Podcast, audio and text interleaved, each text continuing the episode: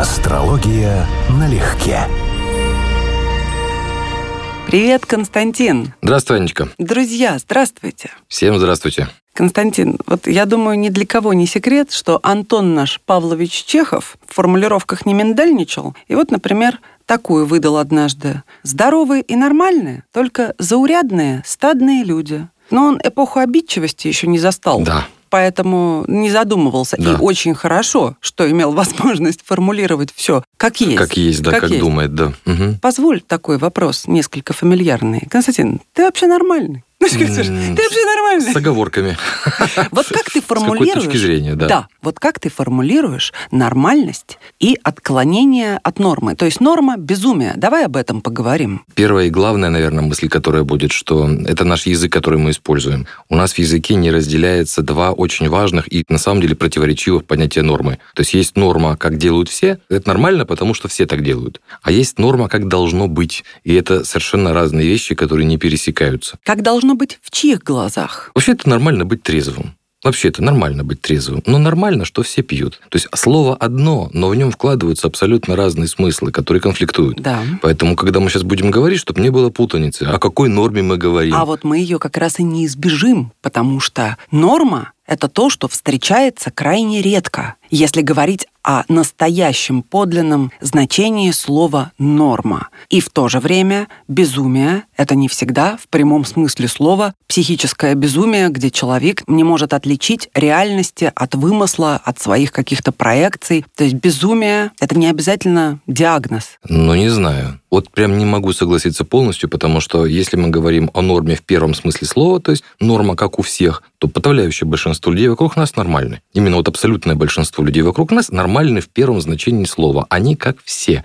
Они вписываются в определенные социальные требования. Если мы говорим о норме как должно быть в идеальном мире, ну то есть человек должен быть умный, человек должен быть чувствительный, человек должен быть эмпатичный, в том числе это соответствует понятиям астрологии, то есть ее понятиям нормы, хорошим, благоприятным планетам в удачном положении, то да, таких людей очень мало, и ни про какое большинство речь не идет в принципе. И аналогичная ситуация с ненормальностью. То есть ненормальный в каком смысле слова? Он не умеет застегивать штаны, он не умеет пользоваться какими-то элементарными благами цивилизации, ну да, он ненормален. Именно в смысле он не такой, как все. Но если мы говорим во втором смысле слова «ненормален», то есть он не соответствует какому-то общему требованию, то да, человек может быть абсолютно вменяемый, он может быть адекватный, но при этом он принципиально не хочет выполнять какие-то социальные регламенты, то, что не считает это нужным, например. Смотри, я балдею от слов одного из создателей советской психиатрической школы, Ганушкина Петра Борисовича. Угу. Вот что он написал. Все самое прекрасное в мире сделано нарциссами, самое интересное – шизоидами, самое доброе – депрессивными, невозможное – психопатами, здоровые почти не вносят вклад в историю.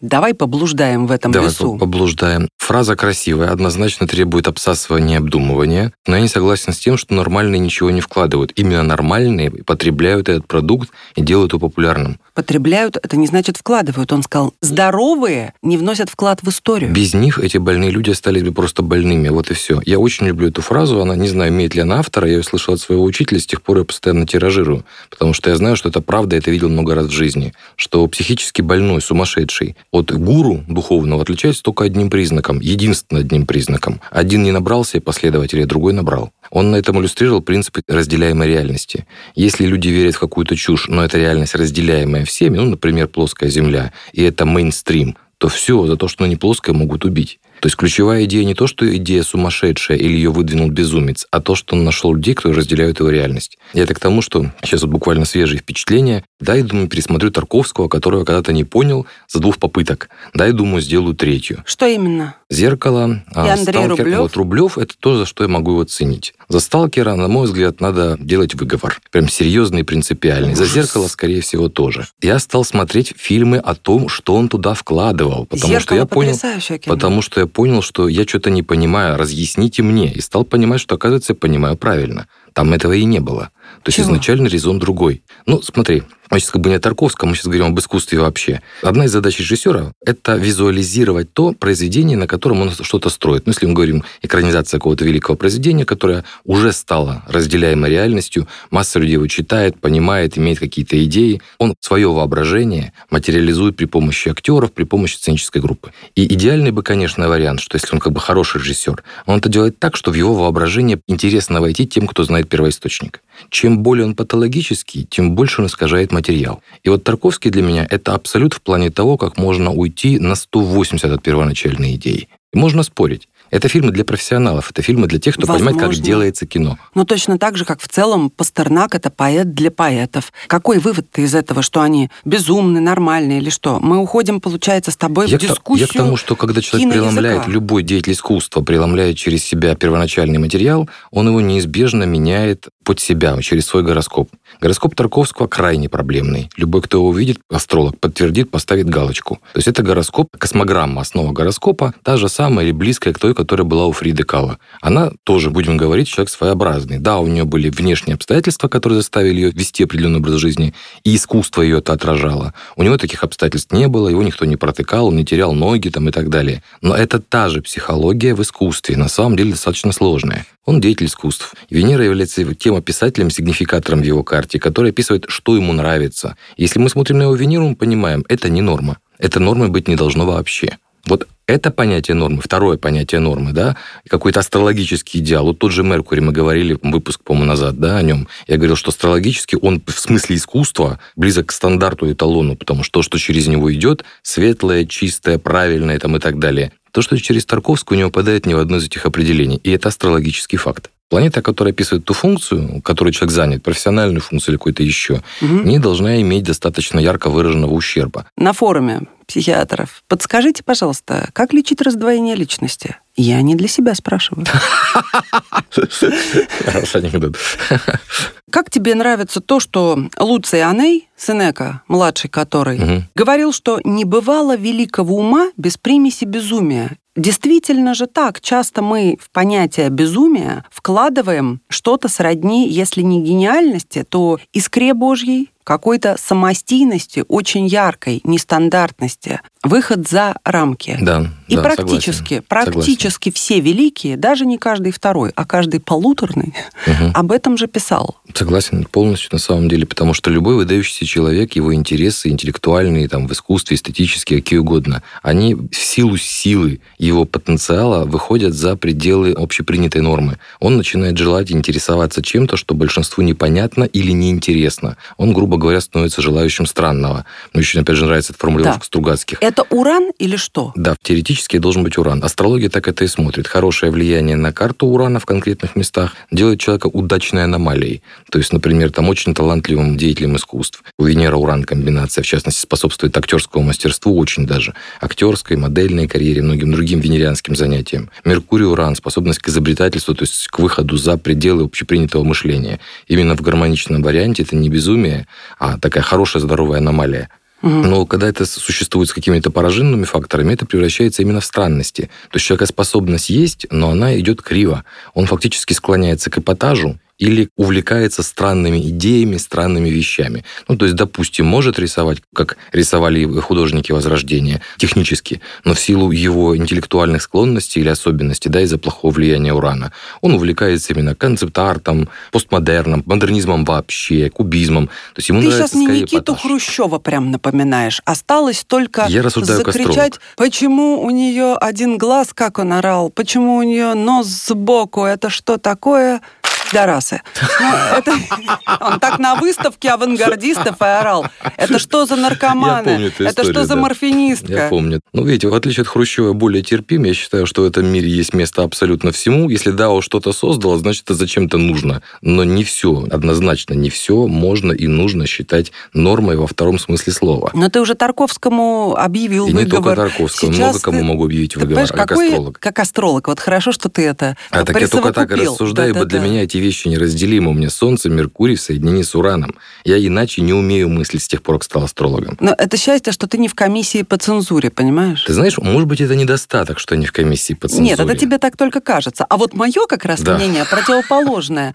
Делайте, что хотите до тех пор, пока вы не причиняете реального зла. Это реально взаимосвязанные вещи, потому что да, я тоже против того, чтобы ограничивать В свободу. категорически если, нет. если она не вторгается в чужое поле, да, то есть свобода ограничена свободой другого, так или иначе. Но если мы говорим об обществе, то общество свободы – это сборник сорняков. Если мы говорим о саде, сад надо культивировать, его надо выращивать. Сада За здесь не следить. будет. Сорняки надо, хотя бы если не хотят жить, пусть они живут на отдельной делянке. То есть нужно это все планировать на самом деле. Чтобы мир превратился хотя бы отдаленно в какое-то подобие сада, Да. надо, чтобы прежде всего закончились на земле войны, и чтобы не осталось голодных и А бездомных. как это можно закончить, если все свободны и делают, что хотят? А никто не Наоборот, свободен. ни Это как раз это неправда. Ни, ни войны, Какая ни голод. свобода? Где она? Вот я об этом. Если разрешаем человеку свободу, если мы допустили, допустили как мысль, что свободу нельзя ограничивать, нельзя. Творчество. Творчество. Ну а в чем здесь Рисуй, такого? что хочешь, пиши, что хочешь. И снимай кино, о чем хочешь. Если у тебя есть последователи, ради бога. Если, даже если их твоя свобода является проблемой для окружающих, это надо учитывать. Проблемой, ну вот я говорю, для Никиты Хрущева, на его взгляд, было проблемой то, что он увидел на полотнах, хотя на самом деле это было, пардон, не его делом в принципе. Почему? Он Да не потому- человек? Нет, он человек. У него нет сторонников, у него нет какого-то количества людей, которые разделяют его мнение. Мы им отказали в существовании. Нет, узкомыслы, которые не допускают ничего за рамками собственных представлений о хорошо и плохо именно в искусстве, подчеркиваю, Мгм. не имеют права вообще Аня, выступать а кто решает, кто здесь узкомыслые? Какая комиссия это решает? Вот тоже. Я просто считаю, что человек, который по определению хорошо разбирается в сельском хозяйстве, он, условно говоря, классный хозяйственник и завхоз, Мгм. не надо лезть со свиным рылом в калашный ряд. Ты понятия не имеешь и не прочитал дальше трех с половиной книг. Ты не имеешь представления о том, что такое классика, что такое настоящее искусство. Ты не имеешь возможности сравнить, как в веках оно развивалось, кем были эти гении. Ты просто в этой сфере, откровенно говоря, ноль без палки. И ты приходишь на выставку, и вот исходя из своего этого узкомыслия и мировоззрения, умещающегося в скорлупу куриного яичка, начинаешь кричать, что здесь все морфинисты, сумасброды и придурки. И даже если они сумасброды, это художники. Они рисуют то, что они считают нужным. Не хочешь, не выставляй. Но запрещать не имеешь права никакого. Не, я сейчас говорю не про запреты, мы сейчас говорю о поднятии нормы. В точности могу повторить твои слова. Как может человек, который на самом деле является актером, художником или музыкантом, не имея никакого образования, не разбираясь абсолютно ни в политике, ни в экономике, не имея ни малейших представлений о том, как устроен мир, давать интервью с какими-то пожеланиями и моральными оценками о том, как устроен мир, что здесь правильно, что неправильно, Это он должен... другое, это частное мнение. Нет, это нет, и то, и другое частное мнение. Но они не решают. У них нет права подписи финальной. Они не истина в последней инстанции. Но мы забываем, что это и проблема прессы. Не надо спрашивать, условно говоря, у Олега Попова, Да. царствие ему небесное, что он думает о глобальном потеплении, потому что это не его сфера. Или Ну, так если именно это и происходит сейчас постоянно. Правильно. Но везде. если ты уже задаешь этот вопрос, значит, тебя просто интересует на уровне кухонной беседы частное мнение. Вот мы с тобой сядем поговорить на кухне, мы же можем с тобой обсуждать и политику, и личную жизнь, и вопросы религии, вопросы той же элитарности, еще чего угодно. Можем. Но это потому, что раньше были, грубо говоря, комиссии или там, условная инквизиция, которая могла принимать решения. А сейчас эта инквизиция называется деньгами и продюсерами. А они вкладывают в тех, кто популярен. И работает та же схема, но только фильтруется все деньгами. Если человека слушают, какую бы глупость он ни нес, ну, допустим, он известный рок-музыкант, ему 30 с лишним лет, у него своя армия фанатов, и у него существует количество людей, которые к его мнению прислушиваются. Он может нести абсолютную чушь. Конечно. Тяжелую чушь. Мне стыдно, когда я их некоторых из них слышу. Прям реально стыдно. Но это востребованная чушь. Это чушь, которую будут транслировать, которую будут передавать, на которую будут ссылаться, потому что есть армия фанатов, Правильно. разделяющих эту реальность. Так и получается, что на самом деле большинство непрофессионалов, далеких от какой-то темы, начинают диктовать реально элитарному культурному меньшинству, образованному, профессиональному образ жизни. И более того, мы начинаем привыкать к тому, что человек, который вообще ничего не знает о медицине, может что-нибудь сказать профессору, доктору наук светилу с признанными какими-то качествами человеческими, идите почитайте медицинские журналы. И часть людей говорит, да, она молодец. Психбольнице крик из одной палаты «Я посланник Бога» из соседней «Я никого не посылал». Это вот, да. Но ты знаешь, смотри, Томас Ман, цитата, Безумие – понятие достаточно зыбкое, и люди мещанского склада произвольно орудуют им, руководствуясь сомнительными критериями. Границу разумного они проводят наспех и очень близко от себя и своих пошлых убеждений, угу. а все, что находится за нею, объявляют сумасшествием. Так ведь это и работает. Норма первого типа. То есть, как да? мы, не такой, как мы, да? сумасшедший. Хармс писал, писал. Пусть он вот как раз, я беру не из каких-то величайших, угу. да? Никогда бы о нем мир ничего не узнал разбомбила дом, из которого добрый человек вынес чемодан с тем, что он понаписал. Тем не менее, он по сей день числится абсурдистом номер один. И у него столько поклонников, и его так обожают, кто бы о нем знал. И, кстати, у него были психические отклонения. И это не помешало ему писать и для детей, и для взрослых. Ты читал же его? Я сейчас уже на скидку не вспомню. Попробуй перечитать. Да, Я думаю, было. ты сразу скажешь, это диагноз. И тем не менее, это настолько развлекательно и забавно. И что самое интересное, это безумно нравится детям. Вот, кстати, Потому что дети, дети здесь, с нашей точки зрения, еще не нормальные. Они еще в процессе становления. Отклонение от нормы, но не крайности. Не берем крайние формы безумия, когда человек из социума должен выпасть уже навсегда. Что отвечает, я так подозреваю, высшие планеты, 12-й нет, дом? Понимаешь, нет? у нас астрология, в принципе, нетолерантна, это постоянно говорю, она нетолерантна вообще, в принципе, к людям. И связаны с астрологией оккультные знания, по настоящему времени они как бы это поаккуратнее сказать, они рискуют быть запрещенным знанием, потому что та же самая физиогномика, например, судит о характере и способности вообще по лицам. И да, у нас есть понятие нормы, это планеты в более сильных положениях, удачных знаках, это планеты, не имеющие повреждения в аспектах, любые планеты, обращаю внимание. С этой точки зрения, есть даже более адекватные поколения на самом деле. То есть целые поколения людей, которые в конкретном узком вопросе более адекватны, чем какое-то другое поколение. Можешь привести пример? Например, поколение, которое породило классическую музыку, Нептун в рыбах Бах известнейший. И в его время, в его эпоху вот был мощный старт. Соответственно, при прохождении Нептуна по рыбам, как сейчас, должны рождаться люди, которые будут давать мощный толчок музыке в подлинном смысле слова, Поколение с Нептуном в Деве такую музыку давать было не должно. То есть буквально целое поколение имело положение Нептуна в изгнании. Их сильнейшей стороной был скептицизм, материализм, критика каких-то вещей, которые им относились к вере, к религии и к музыке, пересмотр музыки, классической в том числе. Многие такие моменты, они периодически возникают. За безуминку что отвечает? За безуминку, в том числе уран, о котором мы говорили, он дает буквально аномалию, не всегда здоровую, но как бы странность, причудливость, чудаченку, да, которая может быть успешна или не очень успешна. Может давать Нептун, но его функция другая, она описывает человека, который углублен в собственное внутреннее «я» или в невидимые вещи. Нам он будет казаться странным или немножечко сумасшедшим, потому что мы-то не видим того, что для него важно. Вот типичная ситуация, это, скажем, в художниках. Вот он художник, он так видит. Для него, например, трава должна быть синяя, потому что она вообще-то зеленая, но в красном закате получается наложение цветов. И вот он ее рисует изначально синий, потому что у него такое впечатление. Мы видим ее иначе, потому что мы привыкли. Но для него очень важно сфокусироваться на вот этом переливе цвета, на который мы не обращаем внимания. Он нормальный, да, но с нашей точки зрения, да, общепринятой. Он обращает внимание на вещи для нас невидимые или второстепенные, или незначимые. Это не странность, это искажение восприятия интеллектуального, слухового или визуального. За это отвечает Нептун. А если взять Пабло Пикассо? Кстати, Пикассо, на секундочку, я сейчас не помню, как у него дела, а вот Сальвадор Дали вполне подходит под понятие нормы, при том, что он был сильно ненормальным человеком с любой точки зрения. Его искусство, именно искусство, было в каком-то смысле образцовым. Его Венера в Тельце не имеет напряженных аспектов, имеет гармоничный трин, по-моему, к Урану и секстиль с Нептуном. Отсюда он стал модернистом и сюрреалистом, то есть буквально его искусство было вдохновлено вот Ураном и Нептуном, странностями и фантазиями.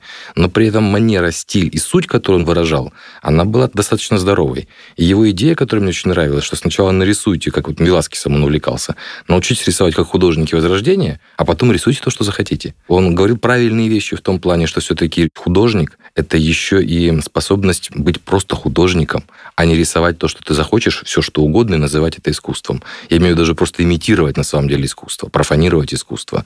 То есть не умея рисовать, разбрызгивая краску из пульверизатора, называть это искусством. Да, с этим я согласна. Поль Мишель Фуко, 20 век, француз, создатель первой во Франции кафедры психоанализа, угу. сказал, в средние века безумец был частью повседневности.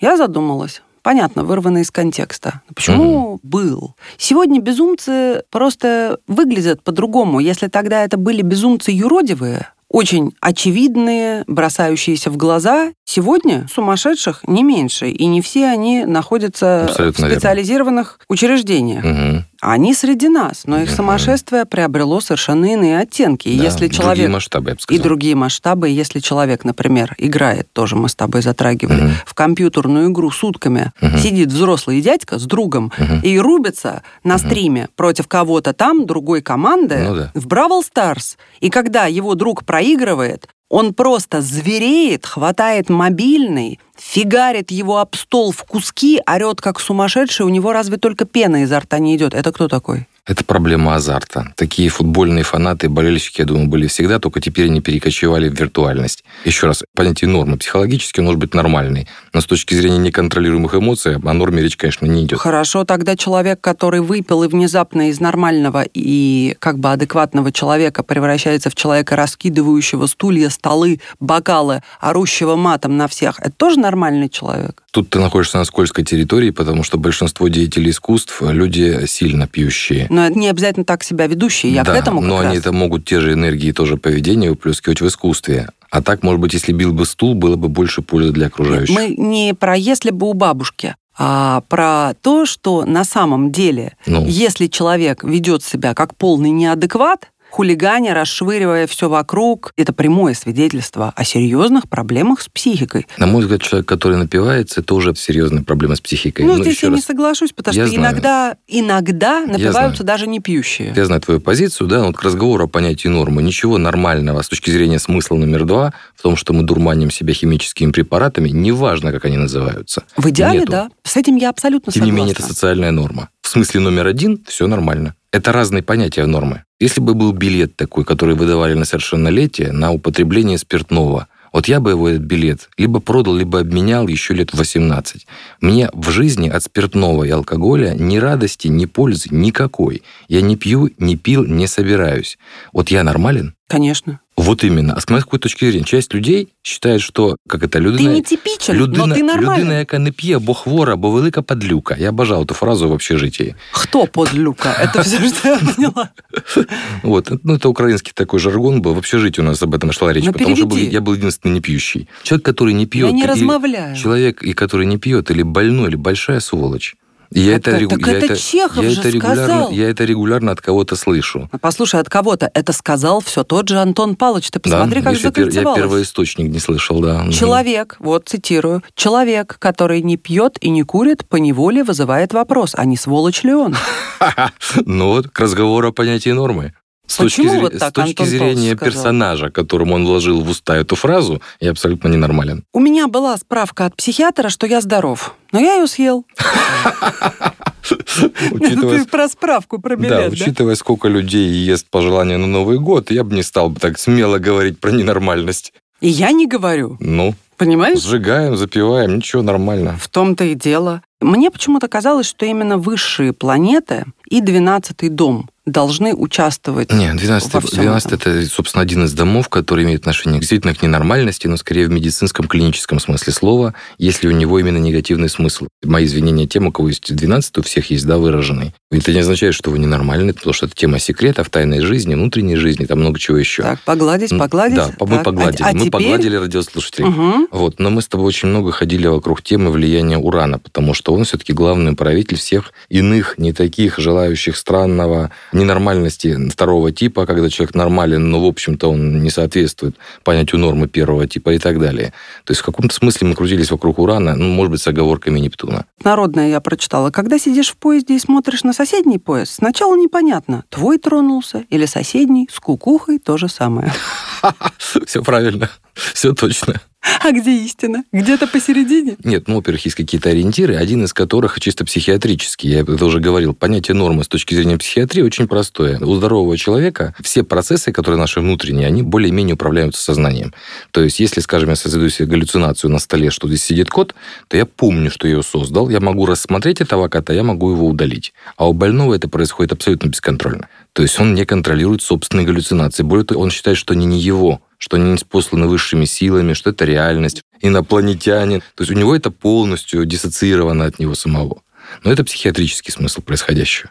Поэтому Конечно. контактерство очень опасная штука. Это фактически заигрывание с неуправляемой стороной психики. Чтобы никого не пугать и не разрушать интригу, я просто порекомендую всем заинтересовавшимся загуглить, сколько психически нездоровых людей проживают сегодня в мире по статистике Всемирной организации Да, да, здравоохранения. да, да. Даже И вы просто обалдеете, Да. где мы живем. Да, любимая фраза, что все делятся на больных и необследованных, да? Ну, так и здесь. Я агностик, в том смысле, что я считаю, что ни мистический способ познания мира, ни рациональный, логический не позволит мир познать. Мир не, мир не познал. Не Мы не познаваем, успеем, да. просто не успеем. Он слишком большой и слишком сложный по сравнению с нашей жизнью. Мы слишком примитивны. Или мы слишком примитив, согласен. Но наука, история человечества доказала, что именно рациональный путь приводит к конкретным результатам. Результатам вот таким, которые мы можем пощупать, использовать. Вот все, чем мы сейчас окружены, сделано рациональным умом, а не поэтами, не музыкантами.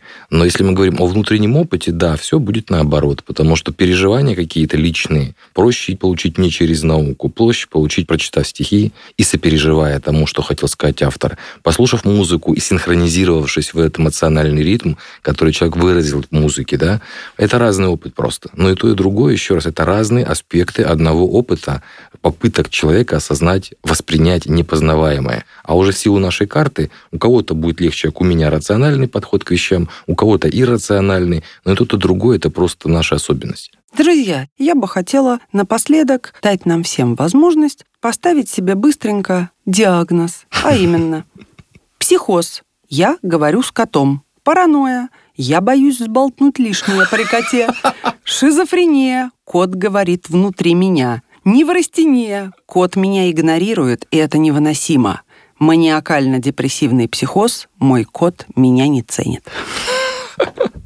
Красиво. Метафора хорошая. Константин, в общем, как в анекдоте. Как это называется, когда слышишь голоса в голове?